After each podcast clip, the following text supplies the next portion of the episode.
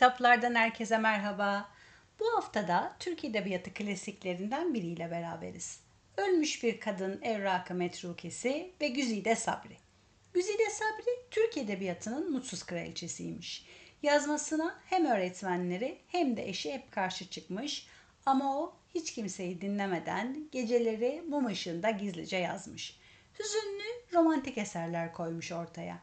Bu nedenle de eserlerinin çoğu 1960'larda Yeşilçam için tabiri caizse bulunmaz nimet olmuş.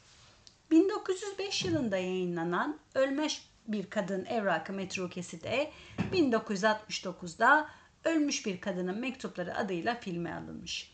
O zamanın en sevilen çifti Edison ve Hülya Koçi de başrollerde oynamış. Roman adından da anlaşılacağı üzere ölen bir kadının günlüğü. Ağır hasta olan Fikret, umutsuz aşkını, çırpınışlarını, çektiği acıları anlatmış gün be gün.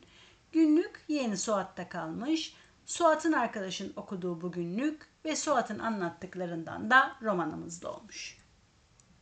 Hastalığı nedeniyle muayeneye gittiklerinde Doktor Nejat'la Fikret'in aralarında çok büyük bir aşk başlar. Ama Nejat evlidir, bu aşk hiç hayata geçmez, uzaktan severler birbirlerini. Daha sonra Fikret de babasının zoruyla yaşlı ve zengin bir adamla evlendirilip çok uzak bir çiftliğe gider. Bu evlilikteki kötü tesadüfler sağlığı zaten bozuk olan Fikret'i daha da hasta eder. Bu kadarcık anlatımla bile tam Türk filmi dediğinizi tahmin edebiliyorum. Ama romanda konudan çok ilgimi çeken şeyler vardı. 1900'lerin başında İstanbul'daki insanların yaşayış şekli, kışın Şişli'de yazın Erenköy'deki konaklarında yaşamaları, hiçbir tahlile gerek olmadan hastaya hemen sinir buhranı teşhisi konması, tek tedavinin hava değişikliği olması, sevgilinin, eşlerin birbiriyle konuşma dili bence okunmaya değerdi.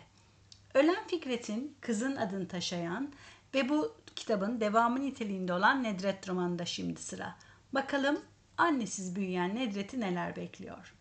Sürçülisan ettimse affola, haftaya salı bir başka yazar, bir başka kitapta görüşmek üzere, hoşçakalın.